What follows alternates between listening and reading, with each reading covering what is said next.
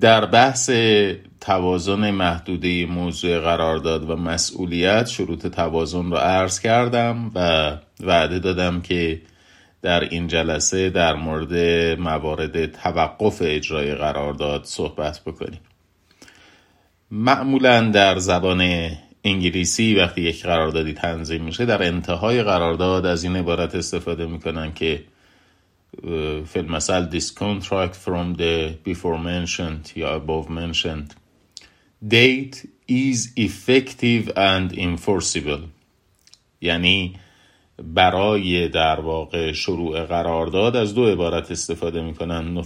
نخست effective و دیگری enforceable. و بعد ترجمه می‌کنن به اینکه قرارداد از تاریخ مذکور در فوق نافذ و لازم الاجراست یعنی افکتیو رو ترجمه می‌کنن به نافذ و اینفورسیبل رو ترجمه می‌کنن به لازم الاجرا این ترجمه ترجمه درستی نیست. به واسطه اینکه ما نفوذ رو در مقابل قرارداد غیر نافذ در نظر می‌گیریم قراردادی که با عیوب رضا مواجه هستش.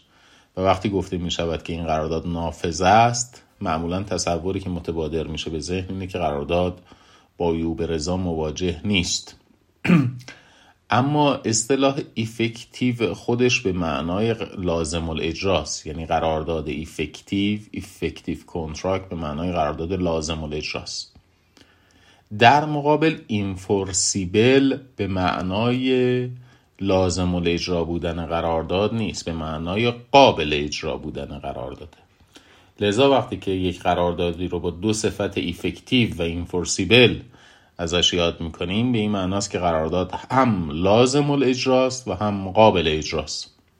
پس بنابراین در نظام حقوقی کشورهای انگلیسی زبان عموما نهاد قابل اجرا بودن قرارداد یا غیر قابل اجرا بودن قرارداد رو جدایی از لازم الاجرا بودن قرارداد بحث می‌کنن اما در نظام حقوقی ما دست کم در دکترین و در طبقه بندی های قوانین تقسیم بندی مستقلی در خصوص قراردادی که قابل اجرا باشد در برابر قراردادی که قابل اجرا نباشد وجود نداره.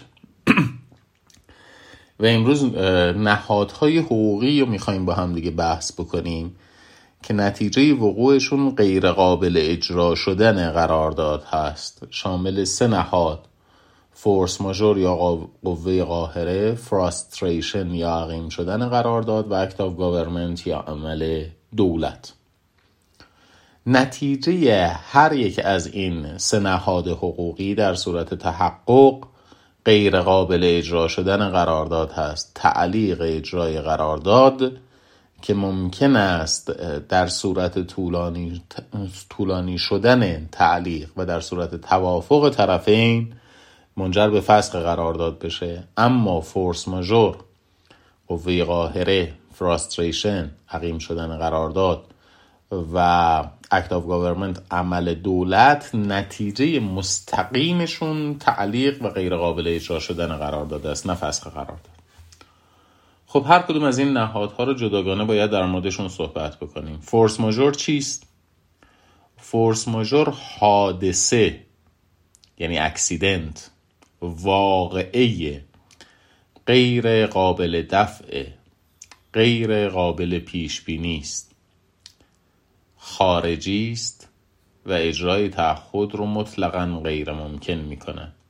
پس بنابراین در تعریف فورس ماژور گفته می شود فورس ماژور حادثه خارجی غیر قابل دفع غیر قابل پیش بینی است که اجرای تعهد رو مطلقا غیر ممکن می‌کنه.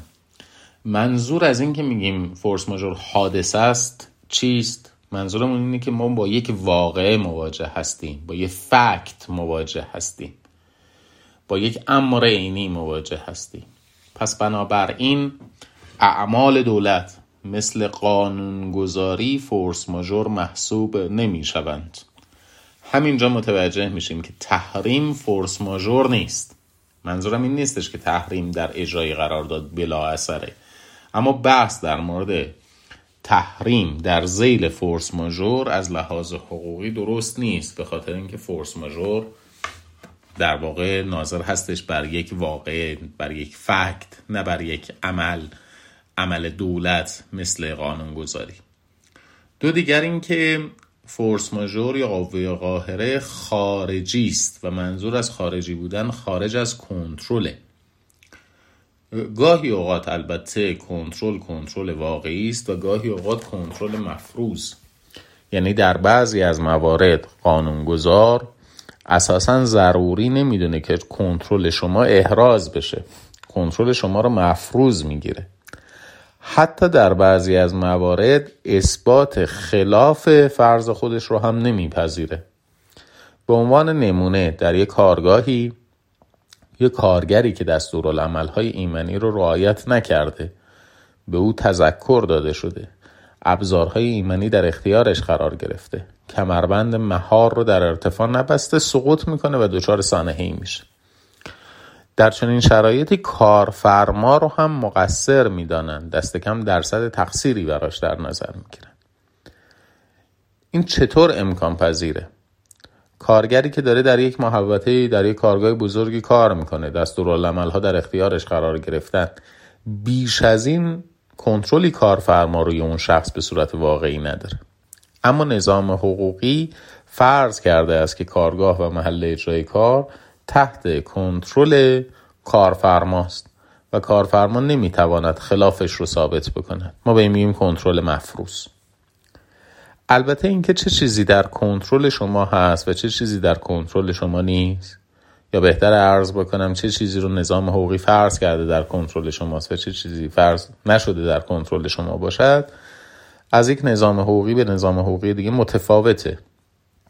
به عنوان نمونه در اون دسته از نظام های حقوقی که حق بر اعتصاب به رسمیت شناخته شده اعتصاب کارگران جز فورس ماژور تلقی نمیشه چون جز فورس ماژور تلقی می شود به خاطر اینکه اعتصاب کارگران خارج از کنترل کارفرماست اما در بعضی از نظام های حقوقی که حقی برای اعتصاب به رسمیت شناخته نشده یا دست کم اعتصاب مسکوت به عنوان یک حق فرض بر این است که کارگاه و کارگران تحت کنترل کارفرما هستند و اعتصاب کارگران فورس ماژور تلقی نمی شود این شد مفهوم حادثه خارجی.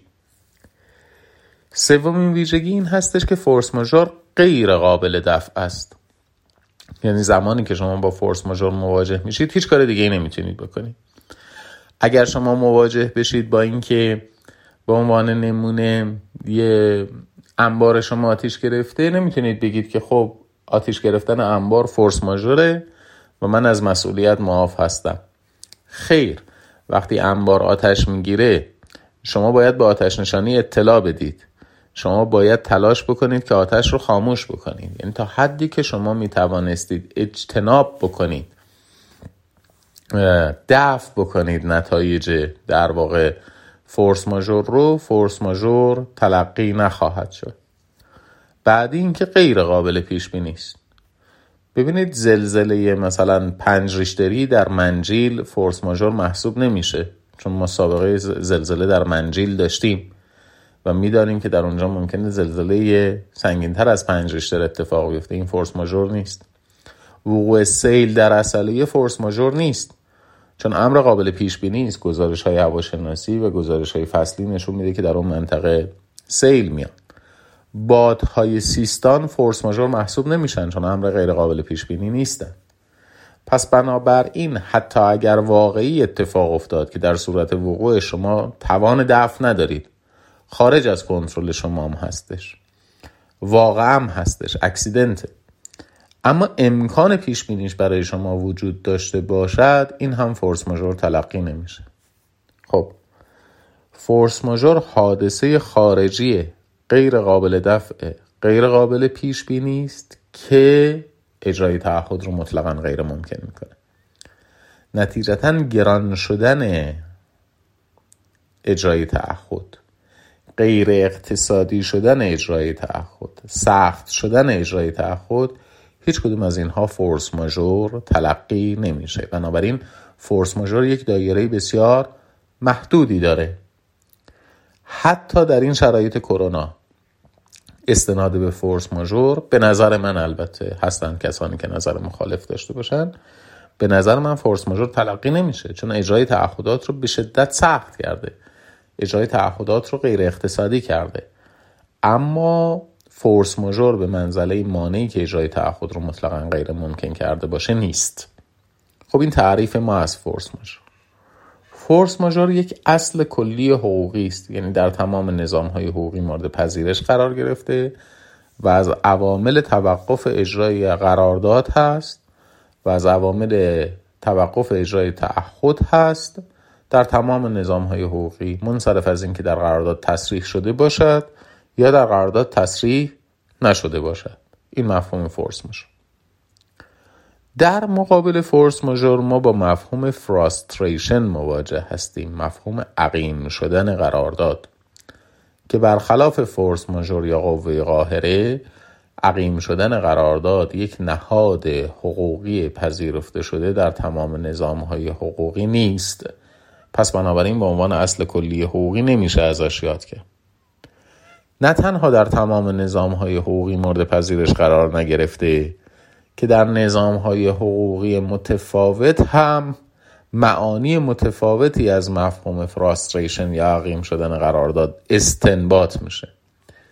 بنابراین اگر شما مثلا در نظام حقوقی انگلستان با لغت فراستریشن مواجه بشید با مفهومی که از فراستریشن استنباط میشه در نظام حقوقی آلمان کاملا متفاوته.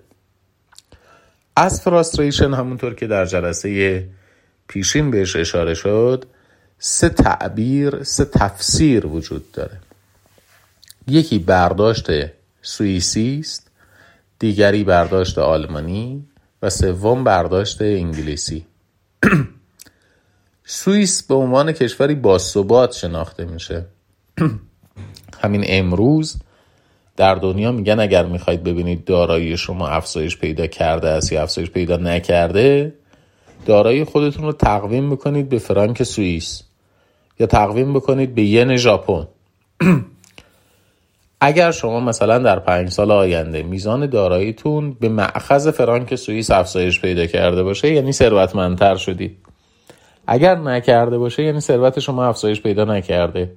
اون افزایشی که شما مشاهده می‌کنید نتیجه در واقع عدد تورمی است. پس در مورد یک کشور باثباتی داریم صحبت می‌کنیم. در مورد کشوری داریم صحبت می‌کنیم که چند سال پیش کل هیئت دولت استعفا داد به خاطر اینکه در یکی از روستاهای کوهستانی در یکی از مناطق کوهستانی یک پیرزن بی سوادی پیدا کرده بودند میزان پوشش سواد در سوئیس 100 درصده چون یک فرد بی سواد در کشور پیدا شده بود کل هیئت دولت استعفا داد. در این کشور باثبات در این کشوری که همه چیز در حال پیش بینی است گفته میشه اگر توازن اقتصادی قرارداد به هم خورد. توازن مالی قرارداد به هم خورد قرارداد غیر قابل اجراست و بین اون چیزی که ما میگیم از بین رفتن توازن اقتصادی قرارداد فهم ماست و فهم اونها تفاوت زیادی وجود داره. من یه مثالی برای شما بزنم. در یک کتاب مدیریت مالی اینطور آمده بود که اگر یک پروژه یه قرار دادیم مثلا میزان سودش سه درصد باشه ما دیگه در ورود به اون پروژه تردیدی برای خودمون قائل نخواهیم شد وارد پروژه میشیم. چون سه درصد سود چهار درصد سود پنج درصد سود سود قابل توجهی است. برای ما مثلا سه درصد و چهار درصد و پنج درصد عددهای زیادی محسوب نمیشه. پس بنابراین در نظام حقوقی سوئیس وقتی یه قرار دادیم مثلا توازن اقتصادی سه درصد تغییر پیدا می‌کنه میگن قرارداد غیر قابل اجراست. شما امروز مثلا سیمان میخریدید 100 تومن فردا سیمان شده 105 تومن. میگن قرارداد غیر قابل اجراست. پس در واقع در مفهوم سوئیسی فراستریشن یا عقیم شدن قرارداد ناشی از از بین رفتن توازن مالی و اقتصادی قرار داده. افزایش شدید قیمت کاهش شدید قیمت. و دقت هم بفرمایید در مفهوم شدید بین ما و اونها تفاوت دیدگاه وجود دارد. قرارداد غیر قابل اجرا خواهد در نظام حقوقی آلمان تفسیری که از مفهوم فراستریشن ارائه میشه از عقیم شدن قرارداد ارائه میشه متوقفه متفاوته. یکی از نظام های حقوقی که متاسفانه در کشور ما کمتر شناخته شده نظام حقوقی آلمانه. ما معمولا تصور می‌کنیم که خب فرانسه مهد حقوق است. خیلی برداشت درستی نیست. نمی‌دونم این جمله این مفروض هم از کجا آمده. شاید بد نباشه به اقتضای این موضوع عرض بکنم خدمتون نظام حقوقی آلمان نظام بسیار پیشرفته است دستاوردهای نظام حقوقی آلمان در انتهای قرن 19 و ابتدای قرن 20 دستاوردهای نظام حقوقی رومی جرمنی است نظام حقوقی فرانسوی است که در اواخر قرن بیستم متجلی شد در بازنگری در قانون مدنی کبک و بعدا در ابتدای قرن 21 در چارچوب بازنگری در قانون مدنی فرانسه خودش رو داد. پس بنابراین این تصور که نظام حقوقی آلمان در مقابل نظام حقوقی فرانسه حرف چندانی برای گفتن نداره حرف درستی نیست. بسیار مبانی استدلالی و مبانی ذهنی قوی داره نظام حقوقی آلمان. حالا به چه دلیلی ما تصور می‌کنیم؟ مثلا فرانسه مهد حقوق است. یه دلیل تاریخی داره. دلیل تاریخیش هم این هستش که در دوره قاجار. وقتی می‌خواستن دانشجوها رو اعزام بکنن به فرنگ برای ادامه تحصیل دولت قاجار اصرار داشت که دانشجویان اعزام نشوند به کشورهای روسیه و انگلستان. یعنی اگر قرار دانشجویی در جایی تحصیل بکنه در فرانسه در انگلستان و روسیه تحصیل نکنه به خاطر اینکه اینها قدرت های متعارض با ایران هستند. در نتیجه دانشجویان فنی رو فرستادن به کشورهایی مثل اتریش و آلمان. به خاطر همین ما اصطلاحات فنی که استفاده می‌کنیم اصطلاحات آلمانی است در دنیا دو تا ملت به اتومبیل میگن ماشین.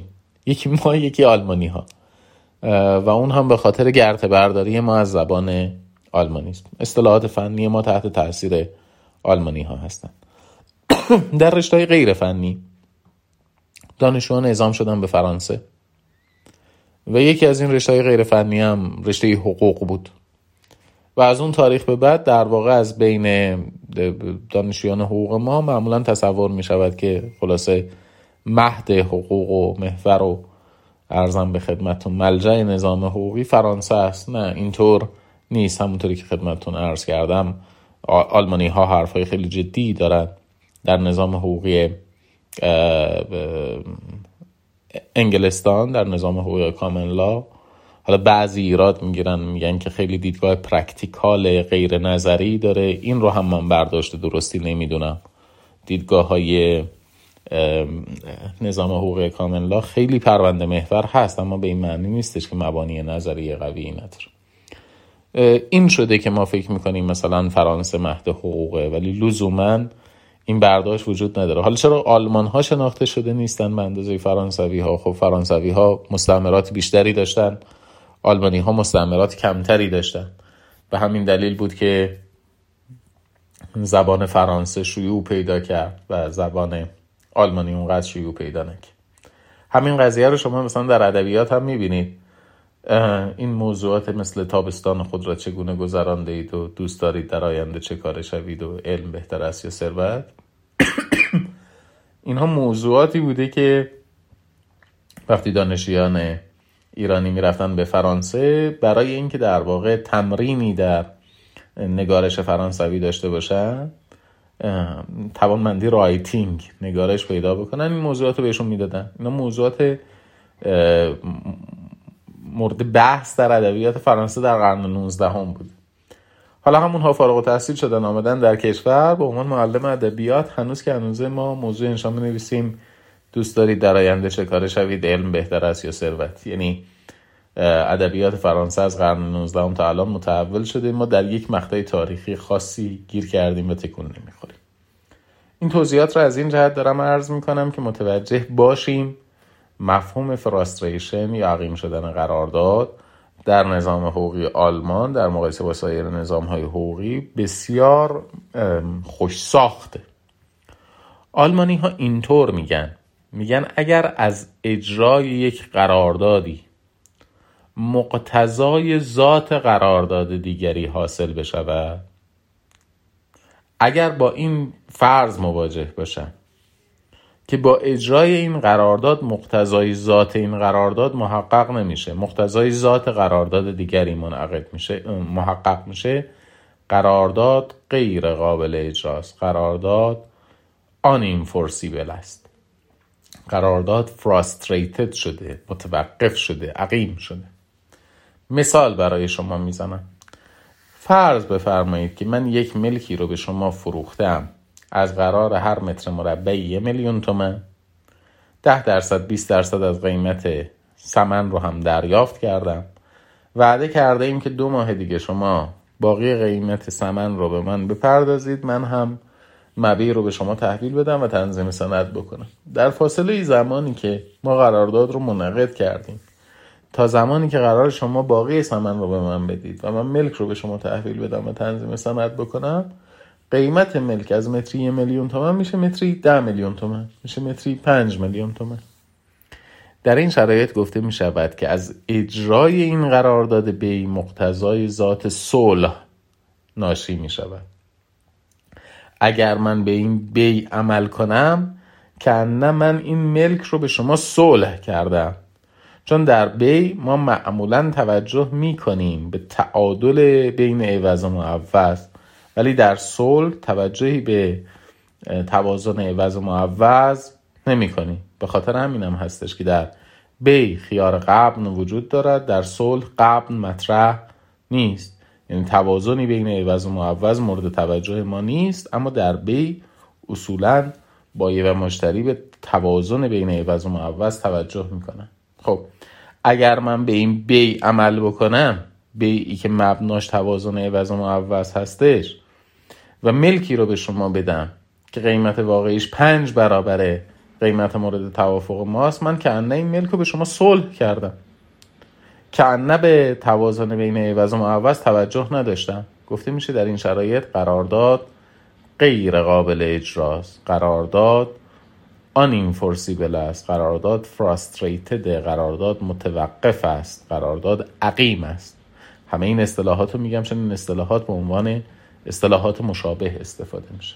خب این مفهوم یه مقدار برای ما سقیله چون ما اساسا علاقمند به این هستیم که از اجرای یک قراردادی مقتضای ذات قرارداد دیگه رو تحصیل بکنیم. من به نظرم می‌رسه که این از موضوعات مهم در فقه و در دکترین حقوقی است. مثلا ما در خود متن قانون داریم که اگر در قرارداد مزاربه شرط بشود که میزان سود میزان معینی باشد. یا ارزم به خدمتتون عامل زامن اصل سرمایه باشد این شرط باطل و مبتلشون ربوی است. اما اگر شرط بشود که تا حد معینی از سود اگر سود از اون حد معین کمتر بود عامل از اموال خودش مجانا تملیک کنه. و اگر بیشتر بود در واقع عامل تملیک بکنه به مشتری به سرمایه گذار مجانا. میگن این شرط صحیحه. اما در نتیجه اجرای این شرط که اگر سود کمتر از 20 درصد بود من از اموال خودم به شما میبخشم. اگر بیشتر از 20 درصد بود شما ما به تفاوتش رو به من ببخشید خب مقتضای ذات ربا حاصل میشه. یعنی از اجرای شرطی در مزاربه مقتضای ذات ربا حاصل میشه. یعنی اگر آلمانی ها مسلمان باشند و با اون دیدگاه خودشون بخوان در واقع قواعد ما را تفسیر بکنن این شرط مورد پذیرش نخواهد بود. به خاطر اینکه از مقتضای ذات یک قرارداد از اجرای یک قرارداد مقتضای ذات قرارداد دیگری حاصل میشه. یا مثلا یه فردی میره یه خانومی رو به عقد موقت خودش در میاره سیغه 99 ساله بعد شرط ضمن عقد توارث هم می‌کنه شرط در واقع پرداخت نفقه و مهریه هم می‌کنه.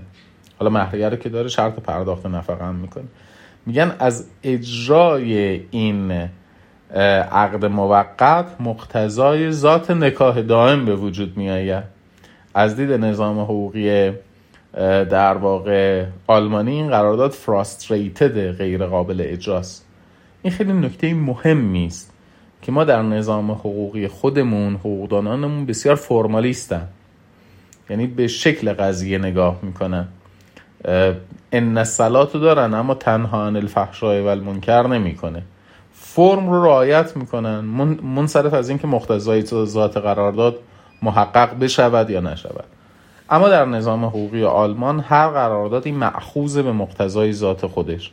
اگر شما یک شرطی در قرارداد گذاشتید یا در نتیجه حوادثی در نتیجه اجرای قرارداد مقتضای ذات قرارداد دیگری حاصل شد قرارداد غیر قابل اجرا خواهد بود. این مفهوم فراستریشن در نظام حقوقی آلمان که متفاوته با سوئیس. سوئیس میگه به محض اینکه من احراز کردم در واقع ارزم به خدمتتون که توازن اقتصادی قرارداد از بین رفته قرارداد غیر قابل اجراست. آلمانی ها میگن که صرف ارز بکنم خدمتون توازن اقتصادی ملاک نیست. باید از اجرای قرارداد مقتضای ذات قرارداد دیگری حاصل بشه. در مقابل آلمانی ها و سوئیسی ها نظریه سومی وجود داره در نظام حقوقی انگلستان در نظام common law frustration در نظام حقوقی common law که بیشتر با عنوان fundamental change in circumstances میشناسنش. تغییر بنیادین اوضاع احوال. این اصطلاح تغییر بنیادی درسته؟ آخری انگلیس نه سوئیس. عرض کرده آخریه مربوط به انگلستانه بله.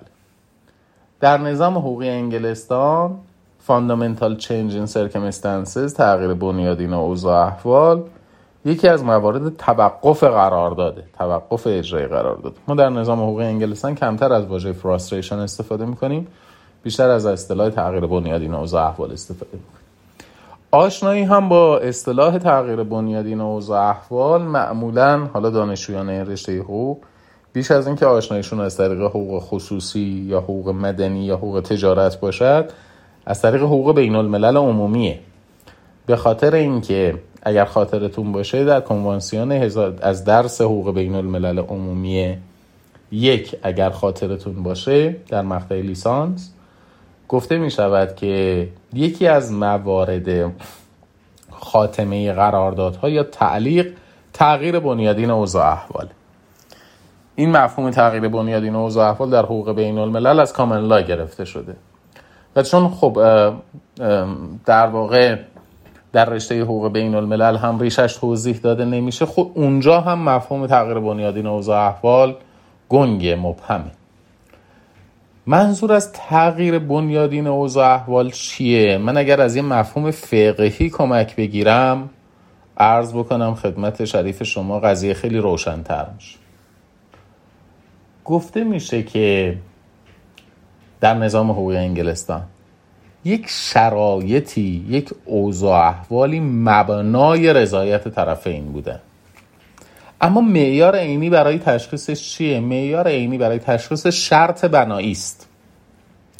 شرط بنایی شرطی است که به زبان نمیاد تصریح نمیشه.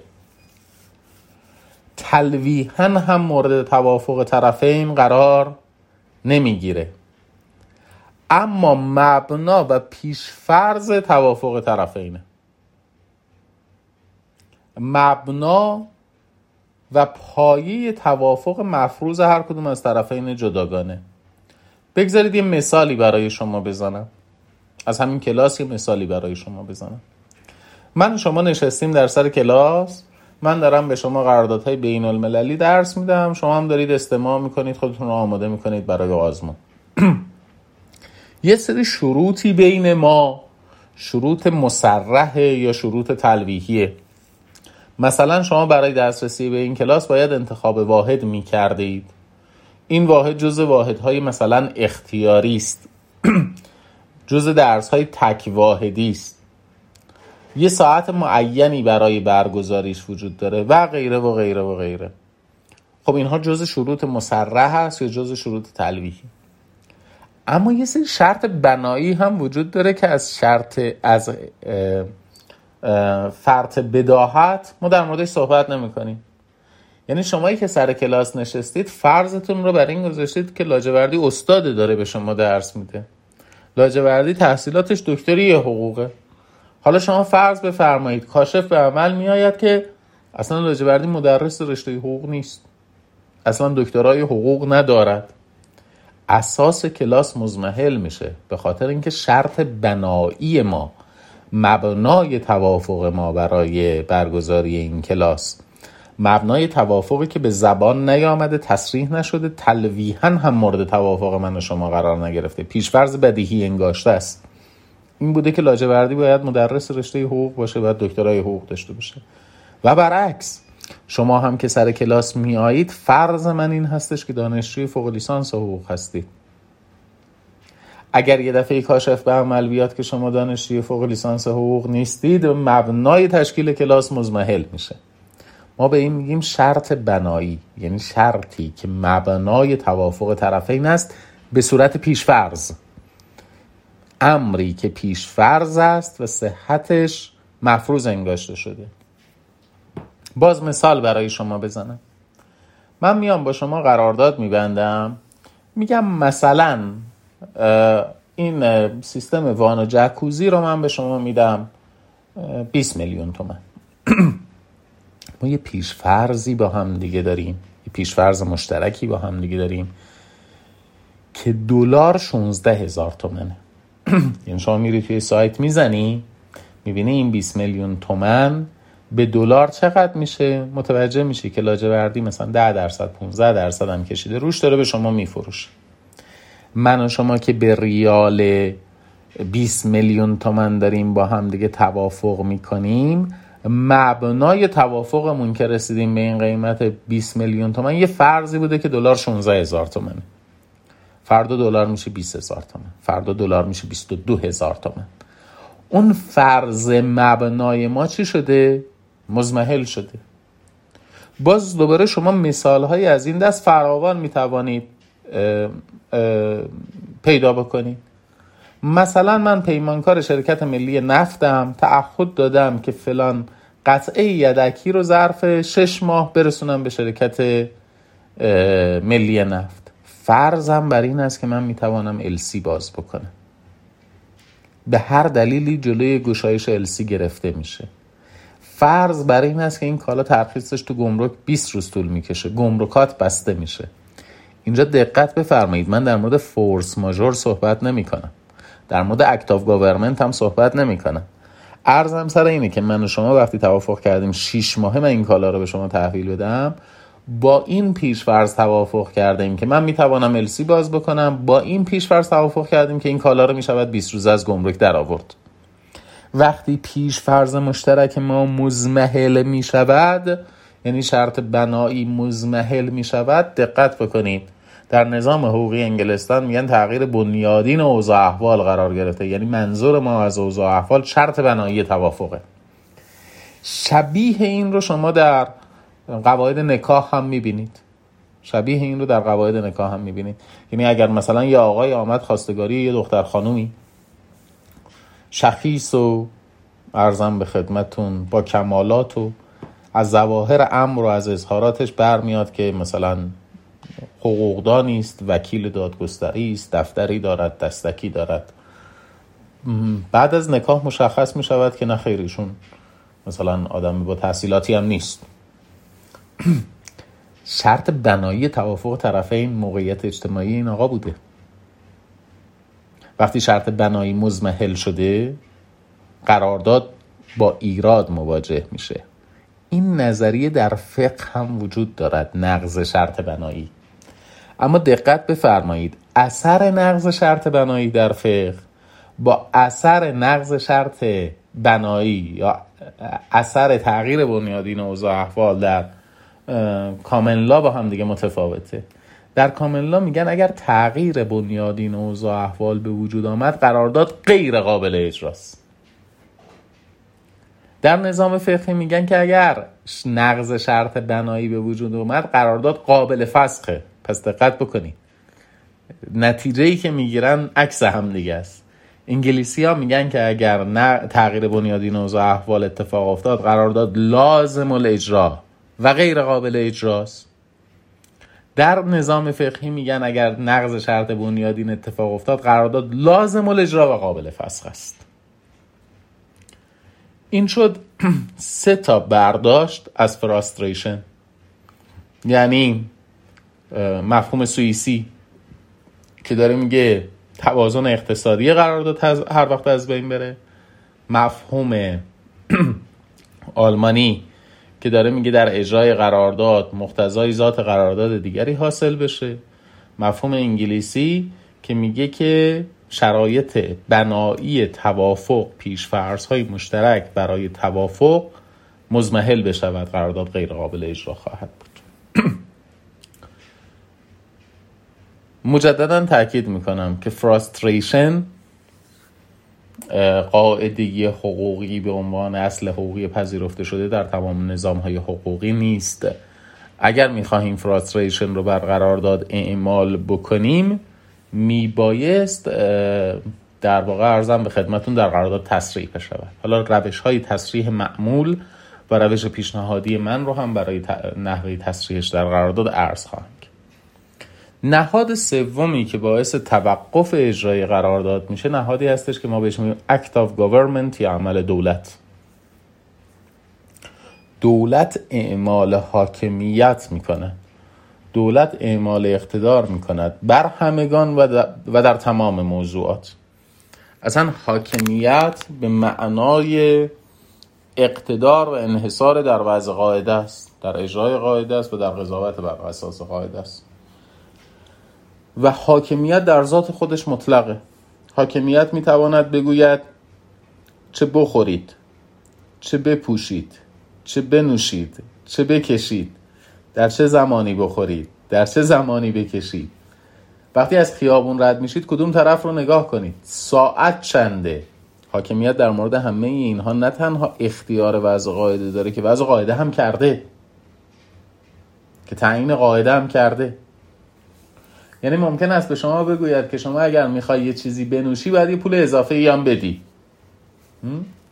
الان در ارزم به خدمتون بریتانیا شما اگر بخواید مثلا نوشابه قندی بخورید باید یه مبلغ اضافه مالیات بپردازید. پس بنابراین اینکه آقا من این رو بخورم یا اون رو بخورم و دولت یه پول اضافه ای از شما بگیره این هم در صلاحیت دولت.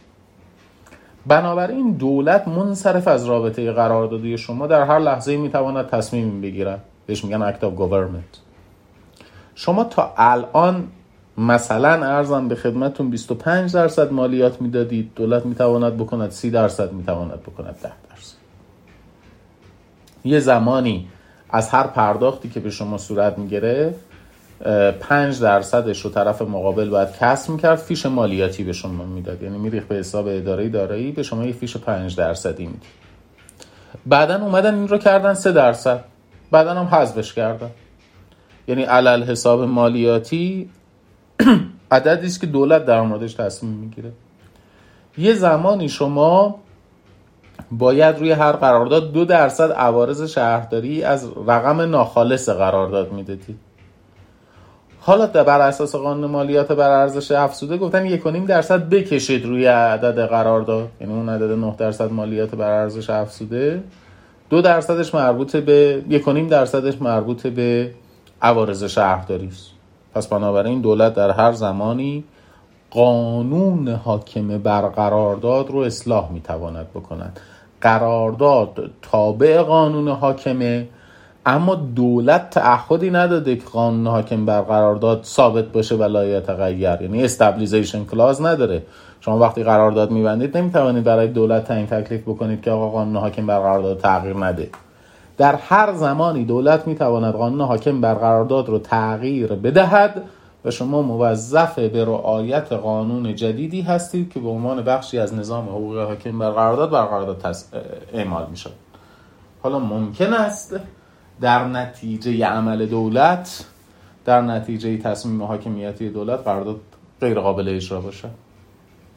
شما تعهد داده اید مبلغ 100 تومن رو از طریق LC بپردازید به بانک آلمانی. به اسم ایتالا فردا اتحادیه اروپا تصمیم می‌گیرد که هیچ بانک اروپایی اجازه کار کردن با هیچ بانک ایرانی ندارد. شما 100 تومن رو نمی‌توانید پرداخت بکنید به خاطر اینکه تصمیم دولت است. بانک های اروپایی مجاز به دریافت وجهی از بانک های ایرانی نیستند. پس عمل دولت هم می‌تواند منجر بشود به توقف اجرای قرارداد و مانع از اجرای قرارداد بشه. اگر ما با عمل دولت مواجه بشیم قرارداد غیر قابل اجرا می شود اما خیلی بستگی به نهاد رسیدگی کننده هم داره. چرا؟ دقت بفرمایید. دولت ایران و نظام غذایی ایران زامن نظام حقوقی ایرانه. یعنی اگر دولت ایران بیاد برگرده بگه که صادرات تخم مرغ ممنوعه. یه بابایی هم با یه خریدار عراقی قرارداد بس تخم مرغ تحویل بده. عراقی میاد علیه ایرانیه در دادگاه ایران طرح دعوا می‌کنه که آقا این تخم مرغ رو تحویل نداد دادگاه ایران چون زامن نظام حقوقی ایران هست حاکمیت ایران رو اعمال می‌کنه. میگه چون تحویل دادن تخم مرغ خلاف قوانین ایران قرارداد لازم الاجرا غیر قابل اجراست. اما فرض بفرمایید که یک شرکت آلمانی کالایی رو که باید به یک شرکت ایرانی تحویل بده تحویل نمیده. در دادگاه ایران اقامه دعوا میشه. دادگاه ایران اجرا کننده یا حاکمیت آلمان نیست. پس عمل دولت آلمان رو مانع اجرای قرارداد تلقی نخواهد کرد. به عنوان عذر نخواهد پذیرفت. اما اگر همین دعوا در آلمان اقامه بشه دولت آلمان اعمال حاکمیت کرده. دستگاه قضایی آلمان هم حاکمیت آلمان رو اعمال می‌کنه و قرارداد رو غیر قابل اجرا اعلام می‌کند. نتیجتا عمل حاکمیتی از دید همون حاکمیتی که عمل حاکمیتی را انجام داده معتبره نه از دید سایر حاکمیت ها این نکته مهم نیست. من یه سیر وقایی هم عرض بکنم که با عمل دولت چیکار می‌کردن؟ یه زمانی یه شرطی میذاشتن استابلیزیشن کلاز شرط تثبیت. یعنی می‌گفتن وقتی قرارداد منعقد شد دولت اجازه تغییر قانون حاکم بر قرارداد رو نداره. در state contract ها در قراردادهای دولتی و معمولا در concession ها قراردادهای امتیازی ویژه در قراردادهای نفتی. می‌گفتن اگر یک شرکت خارجی با دولت قرارداد بست دولت نمی‌تواند قانون حاکم بر قرارداد رو تغییر بده. چون دولت ها عوض می‌کردن. می‌دونم متن قرارداد امتیازی ها نمی‌تونن عوض بکنن. به جای مثلا 10 درصد حق امتیاز نمی‌تونن 20 درصد حق امتیاز بگیرن. 10 درصد هم مالیات وضع کرده برای مقابله با این اعمال دولت ها یه شرطی در قراردادها گذاشتن. شرط تب... تثبیت استابلیزیشن کلاس. که اگر دولتی قراردادی منعقد کرد اجازه اعمال تغییر در قانون حاکم بر قرارداد را نخواهد داشت. خب این شرط تثبیت در دهه هفتاد میلادی موضوع رأی امینویل قرار گرفت. دعوای کشور کویت علیه شرکت American Independent Oil Company یا امینویل در اون پرونده داور پرونده حکم داد که اگر stabilization clause مدت معین نداشته باشه موضوع معین نداشته باشه شرط باطلی است.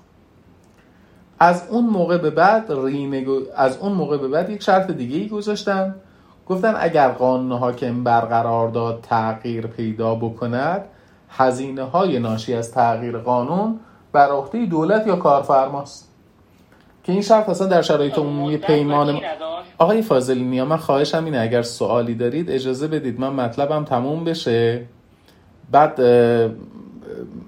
من بلنگوتون رو باز می‌کنم پاسخ میدم. وسط بحث که سوال میفرمایید من یه مقدار سیر مطالب رو گم می‌کنم. اجازه بدید من ارزم تموم بشه بعد در خدمت شما هستم.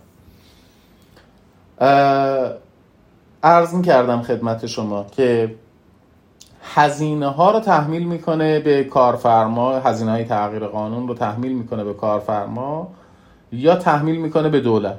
عرض کردم که این شرط عینا در شرایط عمومی پیمان ما هم وجود داره. یعنی تصریح شده. اگر قانون حاکم بر قرارداد تغییر پیدا کرد هزینه هاش بر عهده دولته. مثال بزنم خدمت شما.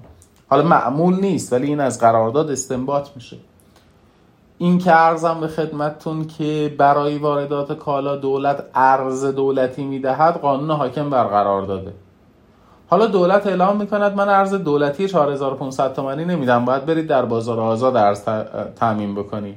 یعنی عدم دسترسی به ارز دولتی و اعلام قیمت آزاد ارز 16 هزار تومانی تغییر قانونه. از 4500 تومن تا 16 هزار تومن یک هزینه ای به من تحمیل میشه در نتیجه تغییر قانون. این هزینه اضافه ای که بر من تحمیل شده بر عهده کارفرماست و اگر قرارداد دولتی باشه بر عهده دولته. پس بنابراین ابتداعا می اومدن در مورد تغییر قوانین شرط استابلیزیشن میذاشتن. می‌گفتن اجازه تغییر قانون حاکم بر قرارداد وجود نداره. بعد که در دهه هفتاد رأی امین صادر شد اومدن گفتن که هزینه های ناشی از تغییر قانون با طرف مقابل هستش و امروز از رینگوشیشن کلاز استفاده می‌کنن. از شرط در واقع مذاکره مجدد برای تطبیق قرارداد با شرایط جدید. نکته دیگری که خدمتون عرض بکنم این هستش که شما شرطی در قرارداد نمی‌بینید.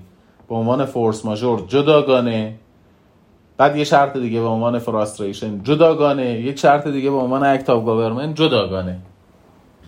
معمولا در تنظیم شرط force majeure به گونه ای عمل می‌کنن. force majeure رو به گونه ای تعریف می‌کنن که هم شامل قوه قاهره باشه هم شامل عقیم شدن قرارداد باشد هم شامل act of government باشد. به خاطر همین هستش که شما در بعضی از قراردادها می‌بینید تحریم ها هم به عنوان force majeure آوردن. من پیشنهادم این هستش پیشنهادم این هستش. شما در شرط فورس ماژور فورس ماژور رو عینا همون گونه که هست تعریف بفرمایید. اینطوری می‌تونید بگید که فورس ماژور عبارت هست از حادثه خارجی غیر قابل دفع غیر قابل پیش بینی که اجرای تعهد را غیر ممکن می‌کنه از جمله موارد زیل در صورتی که حائز شرایط فوق باشند. جنگ طوفان بیماری فراگیر.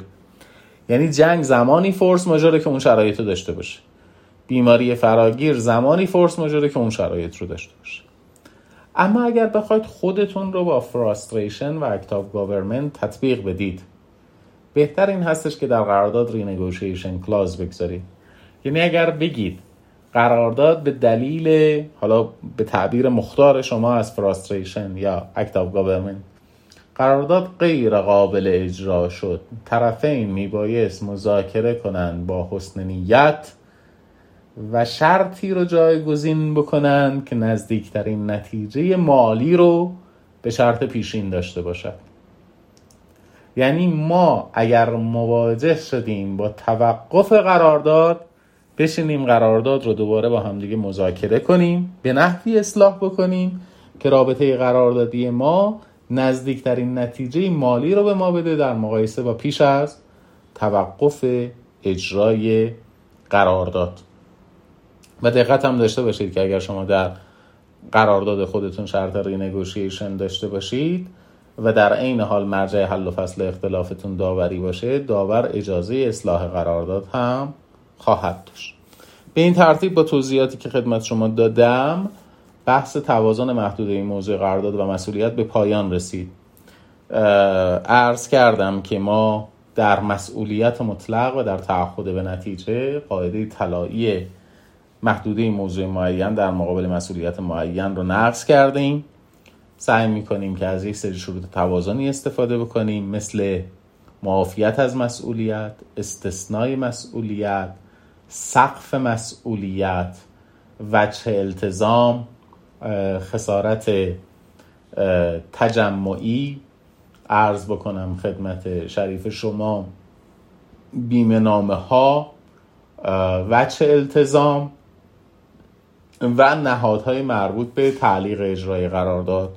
شامل force majeure که اصل کلی حقوقی است frustration که اصل کلی حقوقی نیست نیازمند تصریح قراردادی است act of government که هر دولتی act یا عمل دولت خودش رو به عنوان عذر توقف اجرای قرارداد تلقی می‌کنه. مجموعه این نهادها بین محدوده موضوع قرارداد و مسئولیت ایجاد توازن می‌کنه. انشاءالله از جلسه آینده وارد بحث توازن محدوده موضوع قرارداد و قیمت خواهیم شد.